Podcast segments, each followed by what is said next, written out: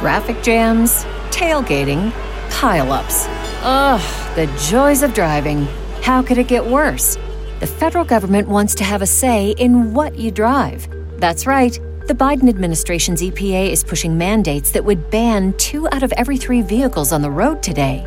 Don't let Washington become your backseat driver. Protect the freedom of driving your way.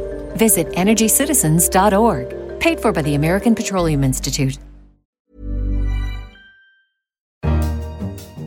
Hello, I'm Andrew Palmer, Business Affairs Editor, and you're listening to Money Talks. On this show, we'll take a closer look at banks.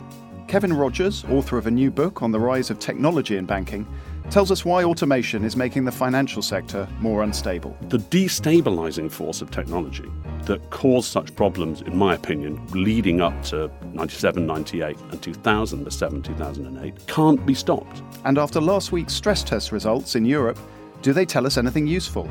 Our finance correspondent gives us his view. What we should really be worried about is the detrimental long term effects of these low interest rates staying low for a very long time and net interest margins remaining very narrow. First, though, we explore how the world of high stakes finance went from this to this. Kevin Rodgers has been a banker for over 20 years, most of it spent at Deutsche Bank, while there, he witnessed the rapid rise of automation in foreign exchange markets as superfast computers gradually made traditional middlemen obsolete. In a new book, Why Aren't They Shouting? A Banker's Tale of Change, Computers, and Perpetual Crisis, he looks back on that transformation through the lens of the 2008 financial crash. Kevin, thanks for coming in. You're very welcome. You spend the first part of your book chronicling the rise of the machines in your area of expertise, the currency markets. That's right. Now, that happened for a very good reason, surely. It made the place much more efficient.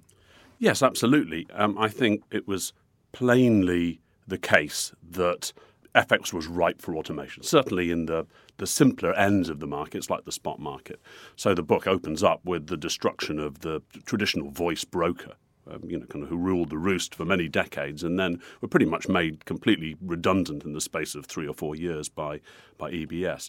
What happened subsequently was a sort of escalation, an arms race of technology that led to the whole scale automation of, of foreign exchange in a very different competitive structure. Is there a point when, in your mind, things had gone too far? I don't think too far, but what is clear is that the enormous expense of automation, that the computer systems necessary to trade foreign exchange automatically are a hugely expensive thing for a bank to invest in, basically meant that the amount of market share held by the top players exploded. And simultaneously, the markets were used by various high frequency funds that had come over from the equities market. And that too meant that the way that foreign exchange worked really altered very, very dramatically. So there's some good things about that. I mean, it's a much more convenient market, it's more uh, transparent for end users, but at the same time, it's very possible that it's much more fragile than it used to be because there's just fewer people making liquidity. And what, what does it do to the culture inside the organisation as well? So, different kinds of people coming in? Absolutely. When I first started out, it was a very loud, very leery uh, environment. It, you know, and it wasn't for the faint of heart. It was very masculine. The cartoon version of FX traders all being barrow boys isn't right, but it wasn't incorrect. But now the classic spot trader now in a big bank would be a Russian or Israeli computer scientist. And that transformation has altered the culture very rapidly within FX. Now, your argument is that some of the worries that concern you about what was going on in the currency markets can also illuminate what happened in the run up to the financial crisis. So, can you walk us walk us through that? What role does technology play in explaining that? If you look at um, the foreign exchange story, it's one of competitive pressures, a kind of prisoner's dilemma for everybody who was in the industry. You had to act or be eliminated. I mean, people were just made unemployed en masse because of the huge increase in the power of computers.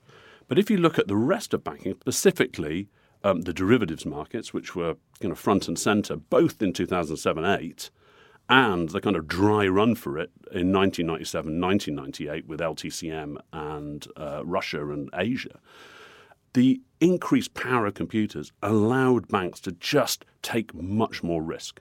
So what I tried to explain is how computers did two things that were in opposition to each other. First, they made the banking sector much more fragile and dangerous, way more complicated derivatives spread all over the world, but at the same time made banks think it was safer because of techniques like VAR, value at risk, and computerized risk management. So it's a bit like, you know, the people running banks were in a very powerful vehicle and they couldn't see out of the windows and they were looking at the instruments and when they put their foot down on the accelerator, it said they'd gone from 30 to 35 miles an hour.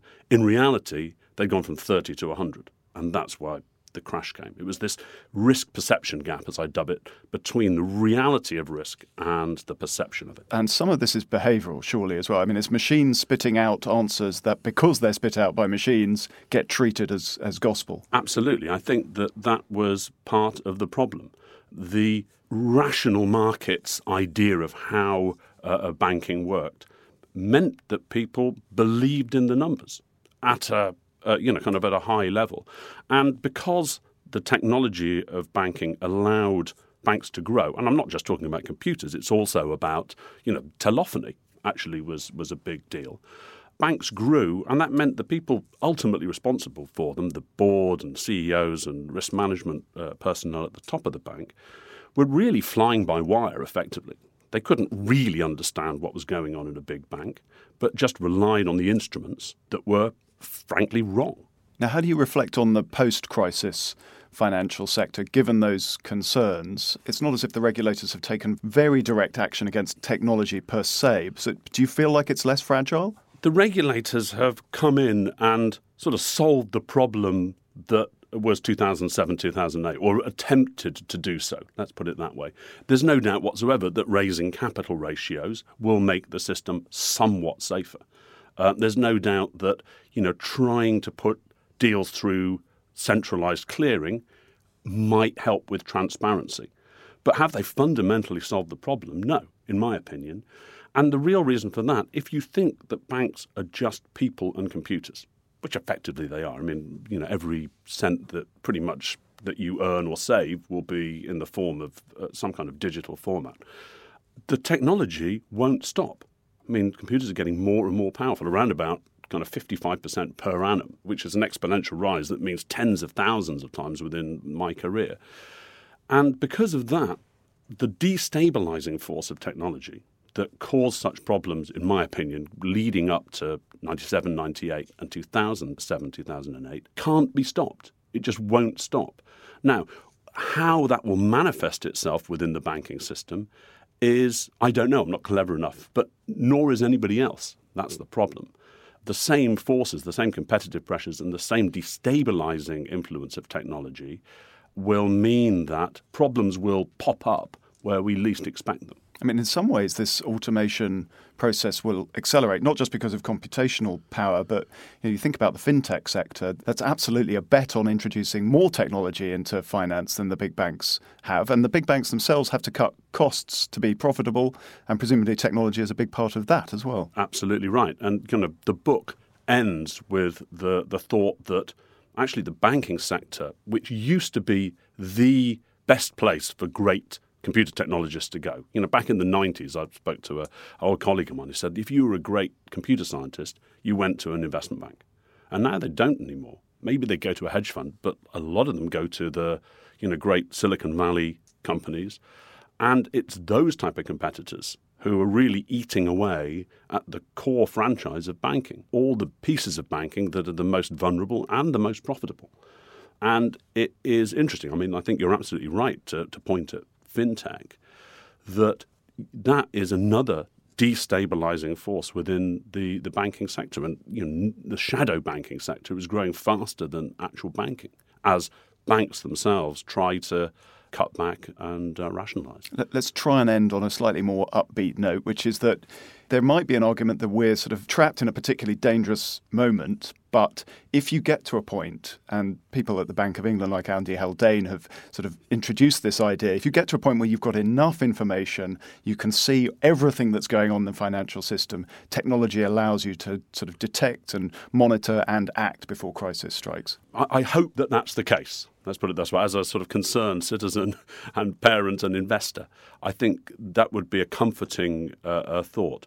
And with the correct regulation, I think that the fact that the banking industry is somewhat fragmenting now gives an opportunity to politicians and regulators to come up with something that's a little bit more uh, fragmented than the very concentrated and very fragile state that we got into 10 years ago. I think the book ends slightly optimistically, and I'll keep my fingers crossed. Very good. Very interesting stuff. Kevin Rodgers, thank you for coming in. You're very welcome. And to our listeners, don't forget if you have any thoughts on the rise of technology in the banking sector, you can tweet us at Economist Radio or email us at radio at economist.com. Next, we move on to the results of the stress tests on European banks, which were announced last week. Krista Koskelo, our finance correspondent, joins me now to discuss the tests and their market effects. Christa, let's start with Italy, where there have been worries of a crisis brewing for a while, and so many people were fixed intently on the Italian bank results. What did they show? So, actually, as far as the stress tests are concerned, the um, Monte dei Paschi di Siena did much worse than all the other Italian banks that were tested. The other Italian banks actually did decently fine. So the tr- stress test showed that Monte dei Paschi would have, in an adverse scenario, ended up with a negative capital ratio, meaning it would have been actually been bankrupt, whereas other banks had capital ratios ranging, ranging from sort of 7 to 10%, which is quite normal. Okay, and Monte dei Paschi is Italy's third largest lender. It's the bank that everyone has been worried about for a while. And just before the stress test results came out, they themselves made an announcement to try and shore things up. So what did they what was the plan that they came out with? Yeah, so Monte dei Paschi anticipated looking bad on the stress test, and so two hours before the stress test results were announced, they actually came out with a sort of private sector led rescue plan. They're going to spin off 9 billion euros worth of non performing loans off their balance sheet into a special purpose vehicle, um, securitize them, sell them on to investors, and then they're going to make up for the capital shortfall by raising 5 billion euros worth of new equity. So lots of things have to happen for that to come to fruition, but the initial reaction to that, at least among investors in Monte dei Paschi was this probably helps make things better. But the Italian banks as a whole have suffered pretty badly this week. Why would that be? Yeah, so that's interesting. So actually, going back to Monte dei Paschi, there was um, a, a, lot of positive investor sentiment yesterday. Monte dei Paschi was the only European bank stock to rise by four percent, but today it fell off a cliff by eight percent. So investors, I think, are reevaluating this this plan even as we speak and its its viability, feasibility. But Unicredito has done particularly badly. Investors are looking more at their relative performance than at their sort of actual stress test results. So we're also expecting their quarter two results tomorrow. Generally, investors thought that the stress test showed that Unicredito needs more capital than they were perhaps anticipating, and that Unicredito was in much worse shape than its close competitor Intesa, whereas both had previously been seen as relatively healthy Italian banks. Okay, so the stress test results sort of they don't exactly take the spotlight away from, from Italy, but they haven't precipitated some crisis. That's good. What about other countries um, whose results came out? So, Allied Irish Bank, which is still currently own, fully owned by the Irish government, actually was the second worst performer on the tests, um, only showing a 4.3% capital ratio in the adverse scenario that was modeled. So, there, there have been some worries that that would delay the Irish government's plans to refloat a quarter of that bank next year. Other poor performers include Raiffeisen Bank of Austria, which started the test off with a poor capital ratio. So they actually, generally speaking, have a poor capital ratio, even without any adverse scenarios. And then many of the German banks put in quite mediocre performances, such as Deutsche Bank and Commerzbank. And if we sort of zoom right back and think about the aggregate health of European banks, how would you how do you summarize the stress test results? Actually, the stress test results were quite positive when you look at averages. So besides these sort of poor performers, I, I pointed to the, the averages look better than the previous stress test results. So in that sense, it's actually surprising that markets are, are being so much more bearish on bank stocks these past couple days. So actually, the capital ratios that banks are starting with now are um, over a full percentage point higher than in the previous test, 12.6 as opposed to 11.1. And even the adverse scenario, the, the average only fell to 9.2, whereas last time it was 7.6. So on average, European banks seem to be in better shape and have thicker capital cushions than they did even uh, a year and a half ago in the previous tests. I suppose one, one reason for why investors may be sort of feeling bearish is that the stress tests may tell us something about the vulnerability of lenders to a kind of existential crisis. But in terms of profitability, those tests don't look at things like the effect of negative interest rates, for example. So their sort of ongoing ability to, to make profit is not particularly illuminated by those tests.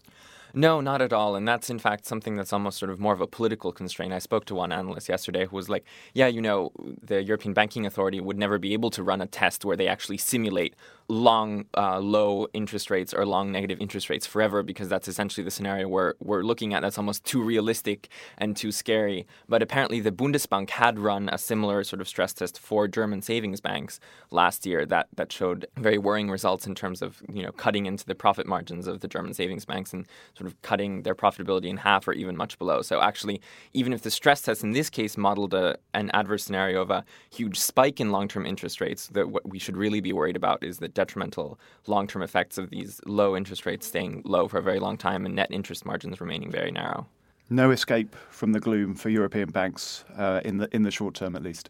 No, not even in the medium term. So uh, unless sort of monetary policy changes, unless the macro picture changes, you know, banks at the end of the day are, are so tied to the economy they're located in, much more so than many under, other industries. So you know, bank health is tied to the economic health, and in, in, Europe we're seeing a lot of economic sclerosis. So it's it's hardly to be expected that the banking sector would do any better than than the economy is at large. Krista Koskelo, thank you very much. That's all for this episode of Money Talks. To read more about the stress tests, pick up the upcoming issue of The Economist, or visit our website at economist.com. I'm Andrew Palmer. Thanks for joining us. Goodbye.